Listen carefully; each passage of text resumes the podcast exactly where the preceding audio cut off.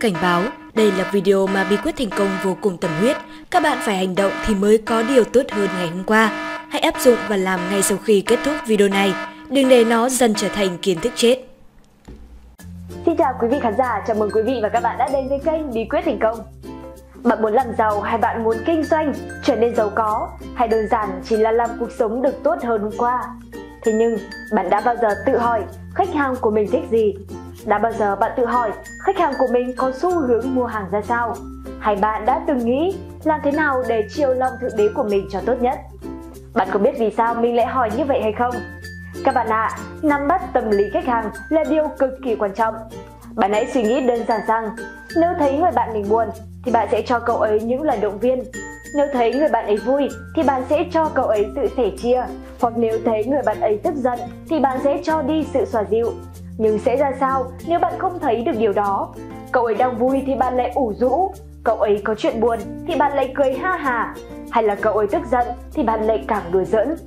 Vậy thì trong kinh doanh cũng như vậy, nếu bạn không nắm vững tâm lý của khách hàng thì bạn biết điều gì sẽ xảy ra đấy.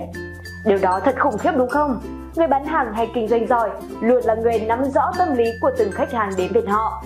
Nếu muốn trở thành một bestseller hay là một nhà kinh doanh giỏi thì hãy xem ngay video ngày hôm nay của chúng tôi.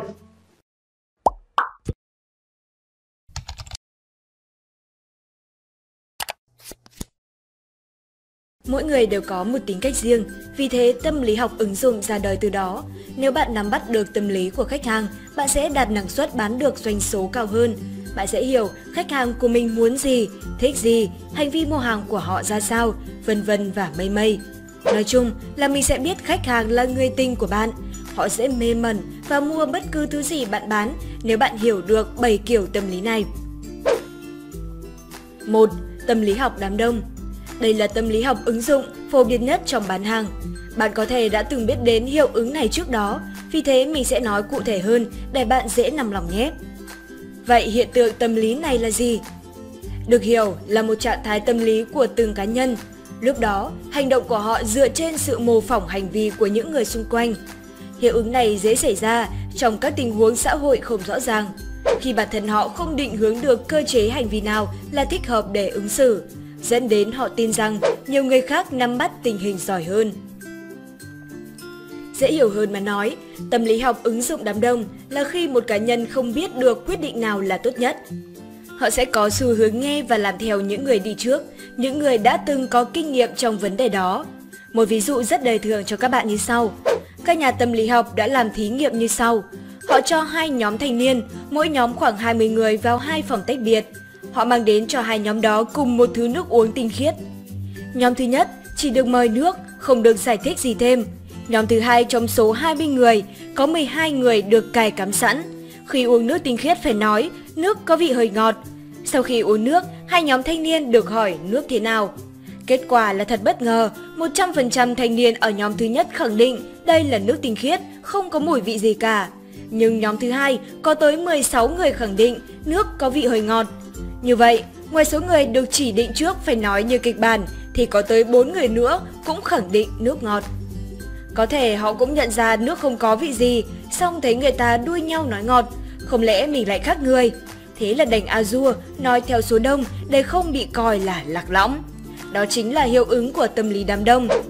Trong số hàng nghìn thanh niên chen lấn, xô đầy để vào ăn một món gì đó, chắc gì tất cả đều là những người thích ăn món đó, Xong thấy người ta túm đen túm đỏ, nghĩ là có điều gì đó thú vị nên cũng ùa vào theo.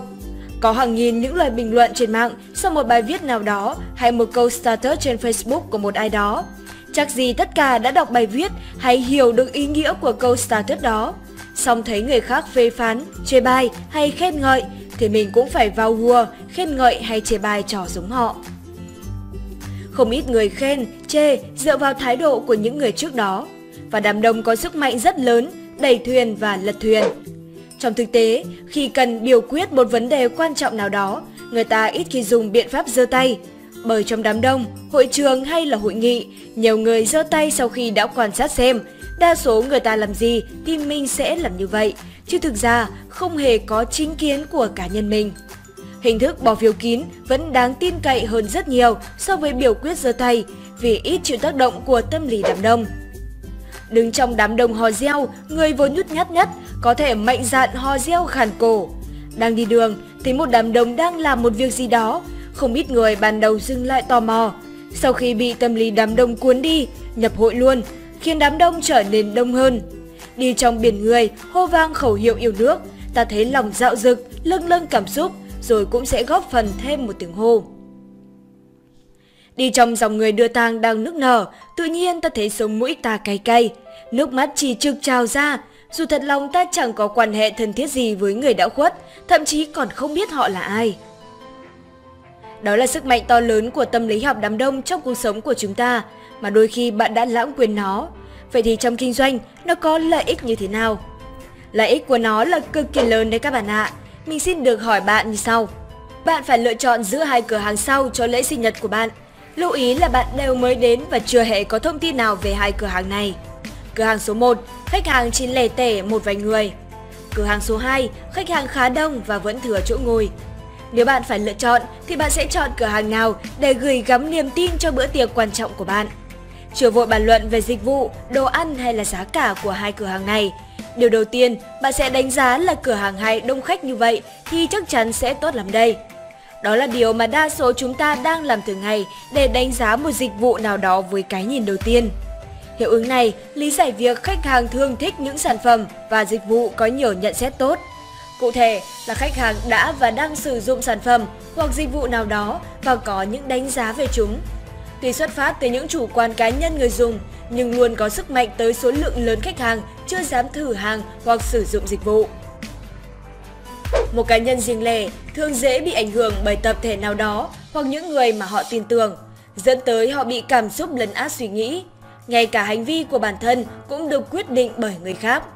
Bất cứ ai, dù vô tình hay hữu ý, đều bị cảm xúc đám đông chi phối. Như thế, chỉ cần vài dòng nhận xét, nhờ lượt like và chia sẻ, tưởng như đơn giản. Lại hiệu quả đến như thế khi hút được một lượng khách hàng lớn đến như vậy. Vì vậy, bạn hãy cho khách hàng thấy có nhiều người thích sản phẩm và thích cách làm, thích dịch vụ của bạn. 2. Tâm lý học khan hiếm Thế nào là tâm lý học khan hiếm? Được biểu hiện qua việc thấy rằng sự vật, sự việc khan hiếm có giá trị cao hơn giá trị thực tế mà chúng mang lại. Hình thành ảo giác vô hình trong suy nghĩ của mọi người liên quan đến việc so sánh trong não bộ và tâm lý sợ hãi của mỗi cá nhân làm họ cảm nhận những thứ khan hiếm có giá trị cao hơn những thứ số nhiều sẵn có. Ta có thể thấy ở mọi nơi, thậm chí được áp dụng nhiều trong bán hàng. Vậy tại sao nên áp dụng ứng dụng tâm lý này khi buôn bán? Câu chuyện ngắn trong cuốn Influence, sức ảnh hưởng xuất bản năm 2009 của ông Robert Cialdini kể rằng có một loại bột giặt bị cấm ở Florida. Nhưng tại các vùng lân cận, nó được sử dụng rộng rãi trên thị trường bột giặt. Điều này càng thú vị khi người dùng hài lòng với sản phẩm và tự cho sản phẩm này là tốt nhất. Nghe thật vô lý nhưng đó là sự thật. Hãy thử đối chiếu với chính mình. Bạn có khi nào cố tình chạm tay vào một vật hay làm điều gì đó mà người lớn không cho phép hay không? Trong kinh doanh cũng như vậy, khi những sản phẩm hay dịch vụ số lượng có hạn được marketing là không mua liền thì hết. Và chắc chắn rằng bạn cũng đã từng thấy trên cửa hàng online bạn hay mua, nhiều khi còn mỗi ba mẫu váy hot nhất mà bạn thích bạn cũng chẳng để ý mấy về con số này, nhưng đó lại là yếu tố thúc đẩy bạn muốn mua tức tốc ngay bộ váy đó. Và chính con số quyến rũ bạn sẽ giúp người bán hàng đạt được mục đích. Vì thế, hãy tận dụng bí kíp này để bán hàng siêu chuẩn ngay bây giờ. 3. Tâm lý học dựa trên sự lo lắng và sợ hãi. Vậy tâm lý lo lắng sợ hãi cụ thể là sao? Sự lo sợ là một trong những cảm xúc mạnh mẽ nhất của con người. Nhờ lúc còn bé, chúng ta thường hay được dạy dỗ và bị những lời răn đe hù dọa làm ảnh hưởng tới hành động. Dù ít hay nhiều, chúng luôn làm ảnh hưởng đến một hành động nào đó khi chúng ta đưa ra quyết định. Tương tự trong bán hàng, khách hàng không muốn chịu đựng tổn thất hay phần thiệt về mình. Bạn hãy khơi gợi tâm lý lo âu của họ, cũng là cách hữu hiệu khiến họ lập tức hành động. Cách thức ứng dụng tâm lý sợ hãi hữu hiệu Quảng cáo tác động đến tâm lý ứng học sự sợ hãi của khách hàng khá phổ biến. Nhằm mục đích cuối cùng là việc ứng dụng này để khách hàng thấy sự cần thiết của sản phẩm. Nhưng những quảng cáo lại lạm dụng tâm lý sợ hãi sẽ làm cho người mua có cảm giác bất an hoặc thậm chí là tiêu cực với sản phẩm. Qua đó thay vì tạo nỗi sợ, tốt nhất là bạn nên khai thác tâm lý lo âu sẵn có trong họ. Minh chứng, việc khách hàng không hành động là họ đang đối mặt với các tác nhân gây bất lợi cho họ. Để khách hàng thấy rằng những tác nhân này sẽ không bao giờ bỏ qua họ. Nâng sản phẩm của mình như là một giải pháp nhanh chóng và hiệu quả cao. Tạo sự tin tưởng trên sản phẩm để thuyết phục tính trung thành của họ. Các bạn thân mến, nếu như các bạn theo dõi và để ý thì các bạn có nhận ra một số tiêu đề mà bí quyết thành công thường đặt hay không? Nếu không làm ba điều này, bạn sẽ mãi nghèo hoàn nghèo. Nếu không thay đổi tư duy thì bạn sẽ không khá khẩm hơn được. Đó chính là cách mà mình đang đánh vào tâm lý sợ nghèo của mọi người. Nhưng các bạn phải hiểu rằng bạn phải tạo ra giá trị thì bạn mới có thể sử dụng tâm lý học sợ hãi bạn nhé. Nếu không, bạn sẽ nhận lại những phản ứng gay gắt ngay cả khi khách hàng không thấy điều họ muốn trong sản phẩm của bạn. Nếu mình đặt tiêu đề như trên nhưng video lại không giải quyết được vấn đề cho mọi người thì mình cũng đã nhận vô vàn viên đá về xây nhà các bạn ạ. Vì vậy, hãy luôn yêu thương bí quyết thành công các bạn nhé. Còn bây giờ thì chúng ta sẽ cùng chuyển sang bí quyết tâm lý thứ tư ngay bây giờ. 4. Tâm lý học đáp trả Cũng là một trong những tâm lý học ứng dụng hiệu quả và được đông người sử dụng. Không những tạo thiện cảm với khách hàng mà còn giúp bạn tăng doanh thu ngoài sức tưởng tượng. Tâm lý đáp trả là gì? Cá nhân mỗi chúng ta đều có xu hướng đáp trả tương đương với những gì người khác cho mình. Vì chúng ta thường mang gánh nặng tâm lý về việc mắc nợ ai đó và ta thường trả nợ hậu hĩnh hơn để cảm thấy nhẹ nhõm. Khách hàng cũng như vậy, họ sẽ biết ơn nếu bạn làm gì đó cho họ. Mà điều này lẽ ra bạn không nhất thiết phải làm.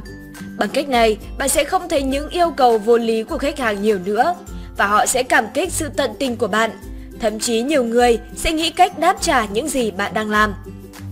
Làm thế nào để ứng dụng tâm lý đáp trả? Chẳng hạn, một số ngân hàng tại Việt Nam đã áp dụng thành công tâm lý học ứng dụng sự đáp trả vào việc kinh doanh. Cụ thể, vào dịp Tết, họ sẽ tặng bao lì xì với bất cứ khách hàng nào đến thực hiện giao dịch. Quà tặng có thể lên đến vài triệu trong khi giao dịch và khách hàng sẽ không mất phí. Điều đó giúp ngân hàng tạo thêm thiện cảm với khách hàng. Khi đó, những khách hàng nhận lì xì có xu hướng sẽ ưu tiên sử dụng dịch vụ của ngân hàng đó nhiều hơn. Bạn hãy thử áp dụng chiêu cho đi tương tự như quà tặng, sự phục vụ tận tâm, luôn sẵn sàng hỗ trợ khách. Và khách hàng của bạn chắc chắn sẽ cảm nhận thấy điều bạn cho đi và họ sẽ đáp trả bạn với nhiều hơn những gì mà bạn cho họ. 5. Mẹo dùng tâm lý cấp bách và nhất thiết Định nghĩa tâm lý cấp bách và nhất thiết là gì? Dân gian có câu, nước đến chân mới nhảy, ám chỉ những người có thói quen chỉ hoãn cho đến khi hết thời hạn mới bắt đầu làm. Và đó là một phần của tâm lý cấp bách và nhất thiết. Nhiều người có xu hướng cảm nhận giá trị cao hơn khi họ biết rằng sắp đến thời hạn cuối cùng của sự vật sự việc đó. Khi tung chiến lược quảng cáo khiến khách hàng cảm thấy thích thú với sản phẩm nhưng lại thiếu tính cấp bách và nhất thiết, họ sẽ suy nghĩ thêm hoặc lúc khác mua. Thực tế khi tình huống này diễn ra thì người mua có thể quên sản phẩm của bạn ngay sau đó. Với nhiều khả năng, khách hàng sẽ không bao giờ mua sản phẩm của bạn nữa. Hiệu ứng này và bán hàng liên quan ra sao? Để khách hàng không trì hoãn, bạn phải cung cấp cho họ yếu tố kích thích hay lý do để mua ngay lập tức. Theo xu hướng tâm lý cấp bách và nhất thiết, thì khả năng mua hàng của họ sẽ tăng cao hơn. Một cách tạo sự cấp bách kinh điển chính là dựa vào tâm lý học ứng dụng sợ hãi. Hãy tận dụng nỗi sợ khi bỏ qua một món hời như ưu đãi, khuyến mãi hay giảm giá. Bằng cách đó, khách hàng của bạn sẽ muốn mua sản phẩm ngay. Thương hiệu Victoria's Secret đã sử dụng thông điệp marketing bằng cụm từ cơ hội cuối cùng đi kèm thời hạn.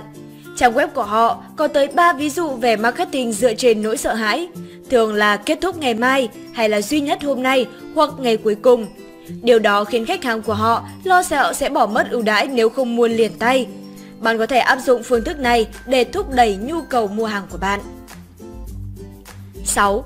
Tâm lý khuyến khích sự tưởng tượng Nghe thì có vẻ đơn giản, nhưng đây lại là cách để khách hàng chọn sản phẩm của bạn thay vì đối thủ. Vậy cụ thể tâm lý khuyến khích sự tưởng tượng là gì? Bạn có biết não bộ con người xử lý thông tin như thế nào hay không? Câu trả lời là bộ não mỗi người đều có 3 xu hướng. Một là lấp đầy thông tin, hai là bóp méo và cuối cùng là cắt bớt thông tin. Các xu hướng này giúp con người dễ hiểu được thế giới xung quanh theo những liên kết nhất định. Qua đó cho thấy là tiền đề để sự hình thành tâm lý học ứng dụng sự khuyến khích tưởng tượng của mỗi chúng ta. Nhiều việc bạn nghĩ đến vị chua khi nói đến trái chanh, hoặc nói về trời mưa khi có nắng, bạn sẽ liên tưởng đến cầu vồng.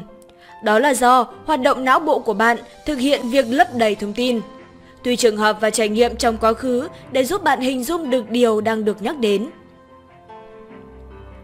Áp dụng tâm lý khuyến khích sự tưởng tượng hiệu quả trong bán hàng. Trong bán hàng online, khách hàng không trực tiếp chạm tay hay trải nghiệm sản phẩm. Vì thế trước khi mua sản phẩm, họ thường hình dung và cảm nhận những giá trị sản phẩm mang lại. Họ cũng có thể xem bình luận của những người đã sử dụng hoặc cảm thấy thích mẫu quảng cáo hoặc là hình ảnh của sản phẩm. Mỗi khách hàng sẽ có những nhu cầu và kinh nghiệm về sản phẩm khác nhau. Vậy khi bạn dùng từ ngữ và hình ảnh khuyến khích trí tưởng tượng của họ, thông tin sẽ truyền lên não bộ và giúp họ cảm nhận được những giá trị mà thậm chí bạn sẽ chưa nghĩ tới. Đương nhiên, những giá trị này sẽ thỏa mãn với mong đợi của họ. Hãy nhớ tận dụng hiệu ứng này như một lý do để khách hàng lựa chọn sản phẩm của bạn. 7. Tâm lý bán hàng với thương hiệu và hình ảnh uy tín Ứng dụng tâm lý này có nghĩa là gì? Mọi người luôn có xu hướng chú ý nhiều vào những điều tiêu cực. Vì vậy, các mối quan hệ dạn nứt thường khó gắn kết vì bản tính con người hay đắm chìm vào tiêu cực dù có nhiều kỷ niệm đẹp. Và trong bán hàng cũng như thế, nếu mất uy tín với khách hàng dù chỉ một lần, nhiều khả năng họ sẽ không bao giờ mua hàng nữa. Ngược lại, nếu bạn xây dựng thương hiệu và hình ảnh uy tín, thì người mua sẽ tin tưởng bất cứ sản phẩm nào của bạn. Tạo thương hiệu và hình ảnh uy tín trong kinh doanh Uy tín không chỉ là sự thật mà còn thể hiện sự đáng tin cậy. Khách hàng mong muốn mua sản phẩm từ một người có kinh nghiệm, một chuyên gia hay ít nhất là một người bán hàng chuyên nghiệp. Do đó, bạn cần phải thể hiện được sự chuyên nghiệp và tinh tế trong những nội dung, bố cục và thông điệp quảng cáo của mình. Nếu quảng cáo của bạn truyền tải những thông tin đúng sự thật thì bạn sẽ có lòng tin của người mua hơn. Trong những sai lầm ảnh hưởng đến hình ảnh thương hiệu không thể giải quyết, đó là ý kiến và phản ứng tiêu cực từ khách hàng. Đối với họ, đó như là sự né tránh hay giấu diếm khuyết điểm của sản phẩm và dịch vụ. Hãy gia tăng uy tín của mình thông qua việc ưu tiên giải đáp ý kiến hay thắc mắc của người khác. Hãy nhớ rằng, khách hàng mua hàng dựa trên cảm nhận và cảm xúc của họ tại thời điểm đó. Có thể mục đích ban đầu là thỏa mãn nhu cầu, nhưng nếu muốn, họ vẫn có thể mua thêm những thứ họ cảm thấy tốt nhất. Do đó nếu bạn không có sản phẩm tốt nhất cho họ thì hãy mang đến cảm nhận tốt nhất về sản phẩm của bạn. Ngoài ra thì bạn cũng nên xác định được chân dung khách hàng mục tiêu, từ đó áp dụng những tuyệt chiêu tâm lý học ứng dụng phù hợp cho việc kinh doanh của chính mình. Tâm lý học có thể cho bạn khả năng nhìn nhận dễ dàng khách hàng tiềm năng. Dù bạn không phải là người siêu phàm, nhưng nếu hiểu sâu sắc tâm lý học ứng dụng, chắc chắn việc bán hàng của bạn sẽ thành công trong lòng bàn tay.